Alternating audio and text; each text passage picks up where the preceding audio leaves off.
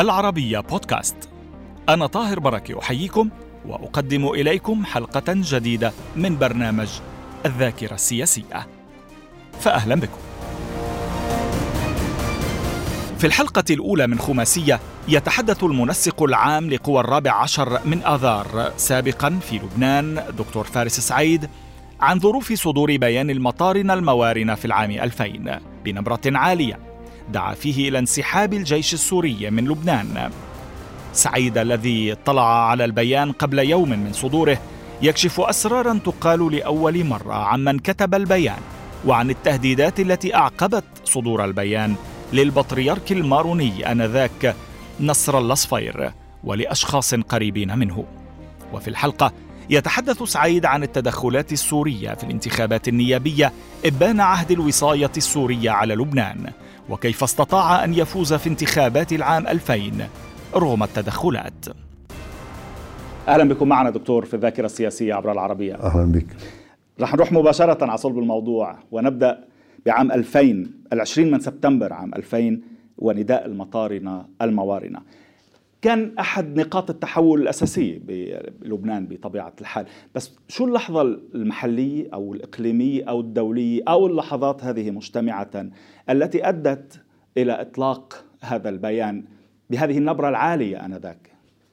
سبق نداء مجلس المطارنة الموارنة ب 20 أيلول 2000 انسحاب إسرائيل من جنوب لبنان ب 24 أيار 2000 صحيح. جرت الانتخابات النيابية في آب 2000 وذهبنا أنا وسمير فرنجي رحمه الله لزيارة البطريرك صفير في بكركي. و يعني كانت تربطنا بغبطة البطريرك علاقة خاصة وعلاقة سياسية مميزة. وطبعا كان في علاقة ثقة نحن وياه. وطبعا هو أحد يعني أقطاب السياسيين المعارضين للوجود أو الاحتلال السوري بين قوسين حسب كل توجه في لبنان. ولاحقا عضو فاعل جدا في لقاء قرنة شهوان وسنتحدث عن ذلك. أقصد سمير فرنجي تفضل. دخلنا إلى مكتب البطريرك وقال لنا أريد أن أتلو عليكم بيان مجلس المطرني الذي سيصدر غدا. وقري كل كل البيان وكان لسمير فرنجي مداخلة أنه سيدنا إذا في إمكانية أن تربط مطالبتنا بخروج الجيش السوري من لبنان بخروج الجيش الإسرائيلي من لبنان. أخذ بعين الاعتبار هذه هذه الملاحظة. وفي اليوم الثاني عندما كنا إنه هذا يجب أن يأتي بعد ذاك؟ نعم. إنه لأنه حصل ذاك؟ تمام. وبالتالي يعني في, في, في, في اليوم الثاني عندما م. كنا نستمع إلى البيان يعني عبر جهاز الراديو سمعنا أما وقد انسحبت إسرائيل من لبنان أما حان الأوان للمطالبة بخروج الجيش السوري من لبنان. هذه تمام. كانت الظروف الحقيقية. التي أملت على الكنيسة المارونية بقيادة البطريرك صفير المطالبة بخروج الجيش السوري من لبنان أي بأن المعادلة أما وقد انسحبت إسرائيل ليس هناك من حاجة أن يبقى جيشا سوريا في لبنان وبأن وثيقة الوفاق الوطني الذي وقع عليه اللبنانيون في 5 تشرين الثاني 1989 تؤكد على إعادة انتشار الجيش السوري حتى البقاع تمهيدا لانسحابه الكامل من لبنان وفقا لجدول زمني. اعتبر البطريرك صفير آنذاك بأن اللحظة مؤاتية أما وقد انسحبت إسرائيل فلنطالب بخروج الجيش السوري. قبلها بثلاثة أشهر أو أكثر بثلاثة من ثلاثة أشهر بقليل في العاشر من يونيو عام 2000 كان توفي الرئيس السوري السابق حافظ أعلن الأسد. عن وفاته في 10 يونيو. أعلن عن وفاة أنت توفى يعني شو معلوماتك؟ يمكن قبل. إنما أعلن عن الوفاة ب 10 يونيو. أنت معلوماتك أنه قبل يعني بكثير مثلا ولا؟ ما بنعرف. يعني ما ما حدا بيعرف. طيب أعلن عن وفاته في العاشر من يونيو 2000 وانطلق بعده بفترة وج... أو لفترة وجيزة ما عرف بربيع آه، دمشق بين يوليو وفبراير تقريبا بين العامين. هذان الأمران ألا ألم يعطيا دفعة واضحة للمطارنة الموارنة لبكركي عموما للبطرك صفير آه، الراحل لكي آه، يعني يطلقوا مثل هذا البيان علي النبرة كما قلنا؟ لا من بعد بيان مجلس المطارني سمعنا بأن الرئيس بشار الأسد يقوم بعملية انفتاح سياسي وكان هناك كلام عن وجود صالونات سياسية في دمشق وعن إطلاق سراح بعض الناشطين السوريين الذين كانوا معتقلين في السجون السورية م.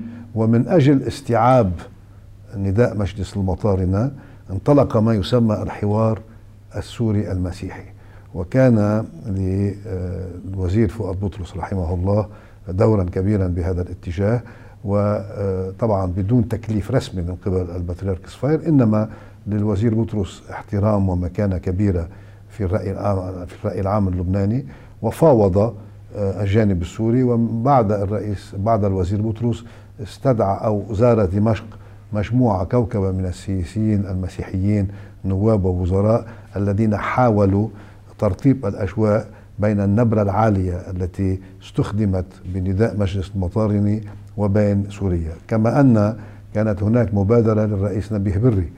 يعني لأول مرة الرئيس نبيه بري من بعد نداء مجلس المطارني لأنه عندما انطلق نداء مجلس المطارني خرج الرئيس امين لحود ببيان قائلا بأن كل من يطالب بخروج الجيش السوري من لبنان إنما يخدم مصالح إسرائيل وبالتالي اتهم الكنيسة المارونية بأنها تخدم مصالح إسرائيل لأنها طالبت بخروج الجيش السوري من تمام. لبنان.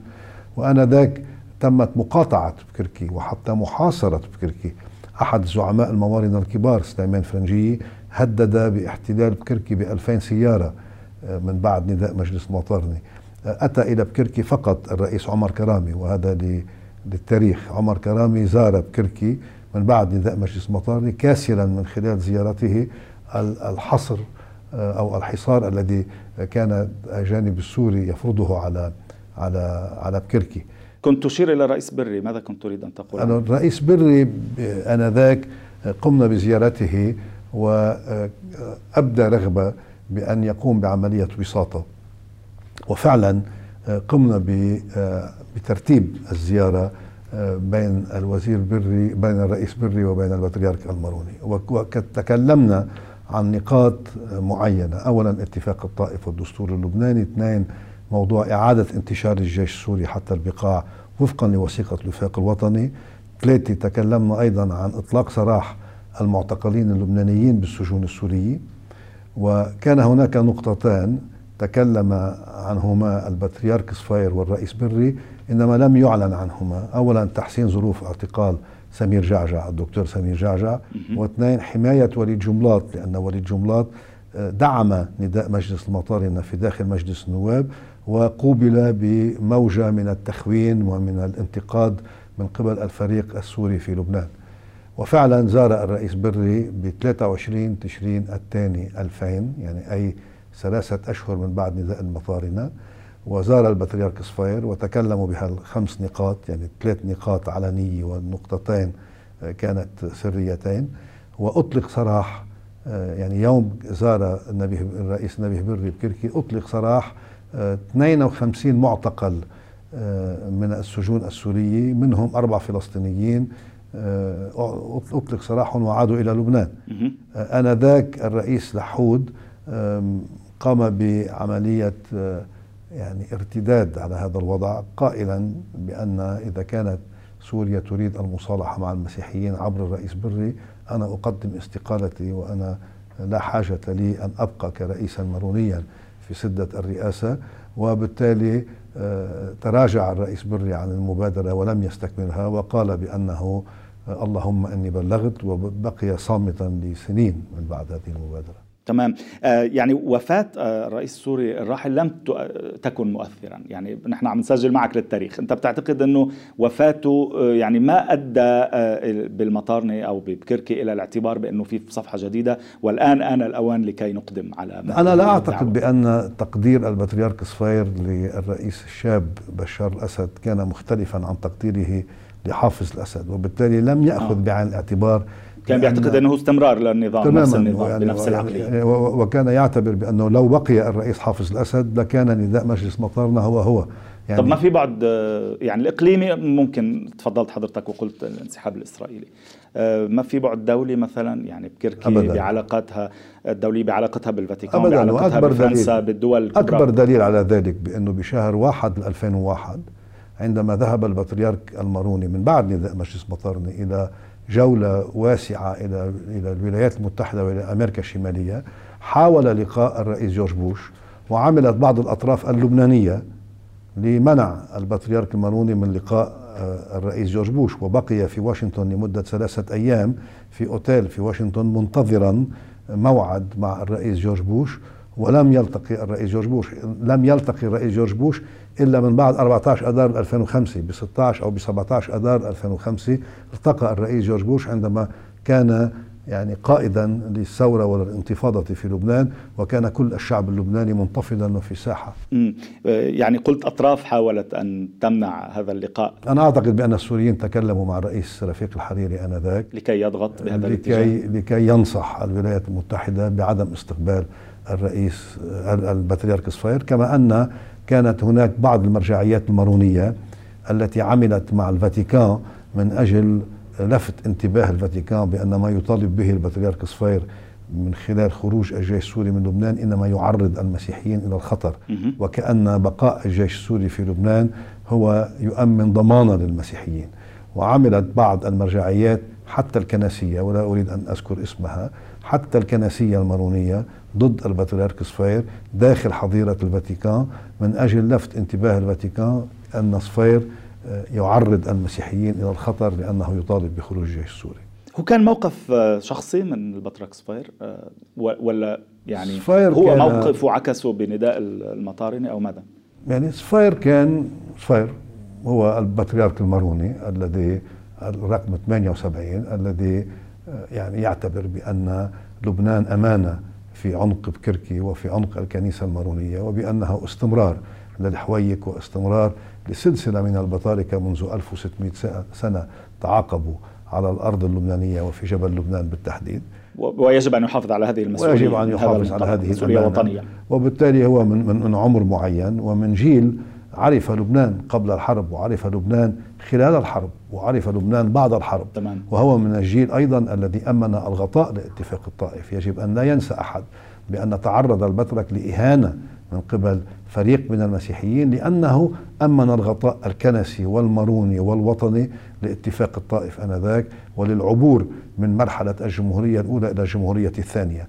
ورغم تضحيات البطريرك صفير أمام اتفاق الطائف ومن أجل تأمين السلام للبنان لم يلقى بالمقابل من قبل الوصاية السورية أي اهتمام وبالتالي ضربوا بعرض الحائط ما قام به من من, من تضحيات.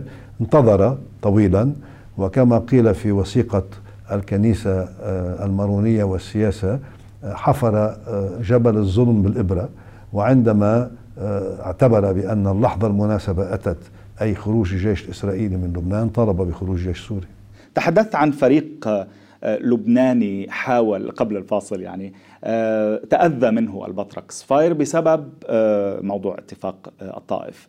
نحن نتحدث هنا عن فريق عاد وتحالف مع النظام السوري وحلفائه. أليس كذلك؟ يعني هي هذه تبدلات سياسية في لبنان يعني التحالفات السياسية في لبنان رجراجة. وليست ثابتة وهي مرهونة بمصالح أشخاص وبمصالح أفرقاء المتغير الثابت الوحيد في السياسة اللبنانية. نعم الثابت الوحيد وهنا يعني تكمن أهمية صفير. الثابت الوحيد وليس عابر هو موقف الكنيسة المارونية من آه، من من فلسفة الوجود اللبناني من فلسفة قيام لبنان. م. تعتبر نفسها الكنيسة بأنها مؤتمنة على كل لبنان وليس فقط على الموارنه في لبنان. أما الافرقاء السياسيين فهم يعني تتبدل تحالفاتهم مع تبدلات الظروف الفريق الذي كان رافضا اتفاق الطائف في العام 89 و و وأعلن حرب التحرير ضد سوريا عاد ودافع عن سوريا بحجة أن سوريا خرجت من لبنان وبأنه يريد أن يقوم أفضل العلاقات أو يبني أفضل العلاقات مع النظام السوري تمام. حتى, حتى وصل الأمر بأنه دافع عن يعني وجهة نظر سوريا في لبنان لأن المصلحة كانت تقضي بأن يدافع عن هذا الموضوع كما أتت فيما بعد أمور معقدة أكثر في المنطقة مثل آه على سبيل المثال آه بروز ال ال ال التطرف آه العنفي والإرهابي في المنطقة وحاول هذا الفريق القول بأن تحالفه مع بشار الأسد ومع النظام السوري يندرج ضمن إطار تحالف الأقليات في المنطقة في مواجهة الغالبية السنية وبالتالي أعطى لنفسه فلسفة وأحقية هذا التفاهم. طبعا يعني في حديث أساسي هنا عن يعني التيار العوني سابقا وعن يعني فترة ما قبل إلى وصول الرئيس اللبناني. عون إلى السلطة. بس نشير إلى المشاهدين المشاهدين العرب. من كتب البيان؟ بيان المطارنة الموارنة كتبوا البطرك صفير بنفسه أو لجنة من الأساقفة؟ نصر الله بطرس فار نحن قرأناه مع سمير الفرنجي قبل بيوم وكان البطريرك صفير هو الذي كتب هذا البيان وهو الذي عرض هذا البيان طبعا إلى مجلس المطارنة الموارنة وكان لصفير سطوة في داخل مجلس المطارنة وكان له احترام كان يناقش طبعا البيان كانت هناك آراء مختلفة إنما احترام البطريرك صفير كان احتراما كبيرا وأعتقد قديش كان حجم الرفض في الداخل للبيان؟ ما كان في رفض يعني كان في بعض التساؤلات هل هل التوقيت يناسب؟ هل نحن نحظى بدعم خارجي؟ هل هل هذه هي مبادرة شخصية من من قبلكم غبطة البطريرك؟ هل نحن على قدرة ما للمطالبة بخروج الجيش السوري من لبنان هل طمأنهم البطريرك؟ طبعا خاصة بأنه استخدم موضوع اتفاق الطائف البطريرك كان كان يعني دفع ثمن اتفاق الطائف سابقا وأكد على اتفاق الطائف من أجل إخراج الجيش السوري من لبنان، لم يتكل. 15 59 أتى في العام 2004 أي أربع سنوات من بعد مطالبة نداء مجلس المطارني، البطريرك صفير استخدم الشرعية اللبنانية أي الدستور اللبناني الذي وقع عليه جميع اللبنانيين في 5 تشرين الثاني 1989 مطالبا بإخراج الجيش السوري، وهذا الدستور اللبناني الذي عدل في الطائف هو من شقين. شق إصلاحي يعني الإصلاحات الدستورية التي أقرت باتفاق الطائف وشق سيادي اسمه خروج كل الجيوش الخارجية الغير لبنانية من لبنان صحيح. وأيضا حصرية السلاح في الدولة اللبنانية.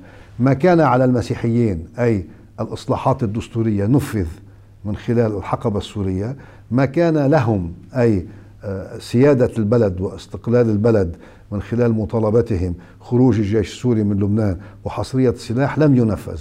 لذلك اعتبر بأن أتت اللحظة مع خروج إسرائيل من لبنان للمطالبة وكان يعرف تماما بأن هذه المعركة لا تربح بالضربة القاضية إنما كانت معركة بالنقاط.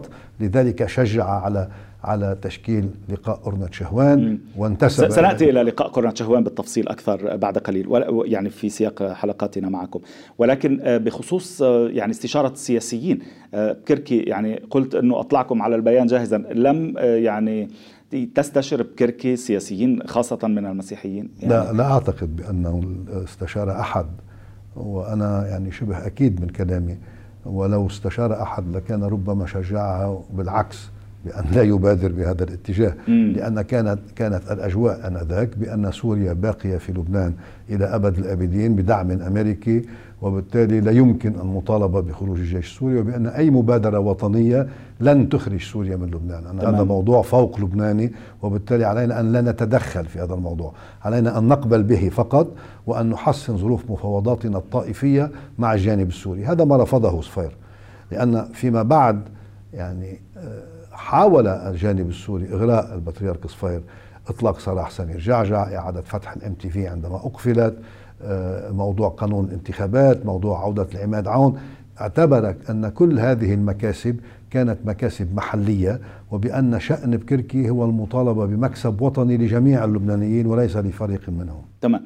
دكتور محليا كان في عوامل أساسية أخرى مثلا حجم التدخل الهائل واللي أشير له بالبيان. أيضا في انتخابات عام 2000 وذلك قبيل صدور البيان.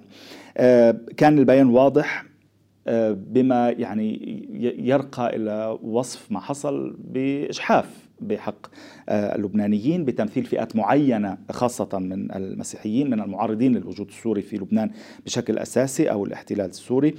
ما الذي كان يحكى في الكواليس آنذاك عن حجم هذا التدخل؟ كيف كنتم عم تتابعوا الموضوع؟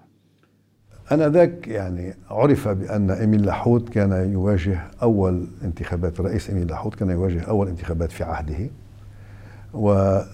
وكان للوصاية السورية سطوة كبيرة في لبنان ومكانة كبيرة في لبنان وكان قد خرج الرئيس رفيق الحريري رحمه الله من السلطة في العام 98 مع وصول الرئيس أمين لحود وبدل من أن ينتقل الرئيس الحريري إلى معارضة سوريا انتقل إلى مهادنة سوريا حتى انتزع من الجانب السوري قانون انتخابات يوافق عليه وحتى انتزع أيضا دعما سياسيا من قبل السوريين حتى يكتسح بيروت. أساسا كانت بيروت مع رفيق الحريري وليست ضد رفيق الحريري إنما جنب التدخل السوري وبمعنى أنه منع أن يتدخل السوريون ضد مصلحة رفيق الحريري لأنه بالسلطة كان هناك أمين لحود رئيسا لجمهورية لبنان.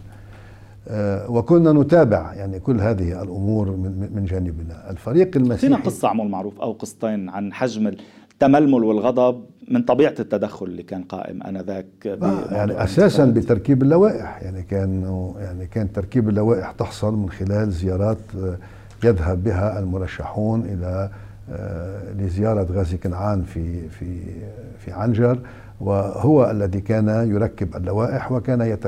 كان يعني كان معروف في لبنان بأن كان هناك ودائع في اللوائح. مثلا في بيروت كانت ودائع سورية على لوائح رفيق الحريري وهذه الودائع كانت معروفة بالاسم وبالموقع وبالوظيفة بأنها كانت بداخل كتلة رفيق الحريري تقدم ولكن يريدها النظام السوري يريدها ويجبر السوري الآخر على ويجبر الآخرين. وبالتالي الفكرة كانت بأن سوريا يعني بغض النظر عن التفاصيل سوريا كانت موجودة في لبنان وهي تعتبر بأنها الحاكم الأعلى في لبنان وبالتالي بنت دولة صديقة وسلطة صديقة لها آه، آه، ولاءها كان لسوريا قبل أن يكون للبنان وقبل أن يكون لأي شيء آخر. طب حضرتك ما فزت بالانتخابات بهذا القانون؟ بلى. بنفس القانون أوه. أنا بنفس كان, كان منيح لك لا أنا يعني يعني فزت آه، وخليني أقول بصدق يعني لأنه أنا بحوار صدق يعني نعم. أنا وياك يعني ما كان حدا مقدر إنه فوزي بالانتخابات قد يؤدي إلى انتقالي فورا يعني إلى ارنة شهوان يعني كان الرئيس امين لحود يعرف تماما عني وعن علاقاتي السياسية ولم يعني حاول بكل الوسائل أن لا أدخل إلى اللائحة الذي كان يترأسها الوزير الراحل جورج فريم في منطقة كسروان جبال آنذاك. ولكن الجغرافيا الانتخابية آه، لأنه أنا من عائلة سياسية ومارست الشأن الانتخابي والسياسي لزمن طويل كانت الجغرافيا السياسية تقضي بأن أكون جزء من هذه اللائحة. وأنا يعني آه، يعني كنت في هذه المرحلة آه، معروف عني بأنني ضد الوصاية السورية في لبنان وعلاقاتي السياسية كانت معروفة إنما كنت شاب. يعني بمعنى آه، كان مثل الصندوق الأسود في في في في طائرة لا يمكن أن يدركوا بأي اتجاه سأذهب. وفي اليوم الثاني من الانتخابات أنا غادرت لائحة الوزير جورج فريم واستقلت من هذه اللائحة وأسست أنا وسمير وبعض الأصدقاء لقاء أرنب شهوان معلش دكتور خلينا نكمل بنفس الفكرة ببداية الحلقة المقبلة. إن شاء الله شكرا لوجودك معنا مجددا. هكذا نكون قد وصلنا إلى ختام هذه الحلقة الأولى من الذاكرة السياسية مع دكتور فارس سعيد منسق عام قوى الرابع عشر من أذار سابقا والنائب اللبناني الأسبق. شكرا لمتابعتكم وإلى اللقاء.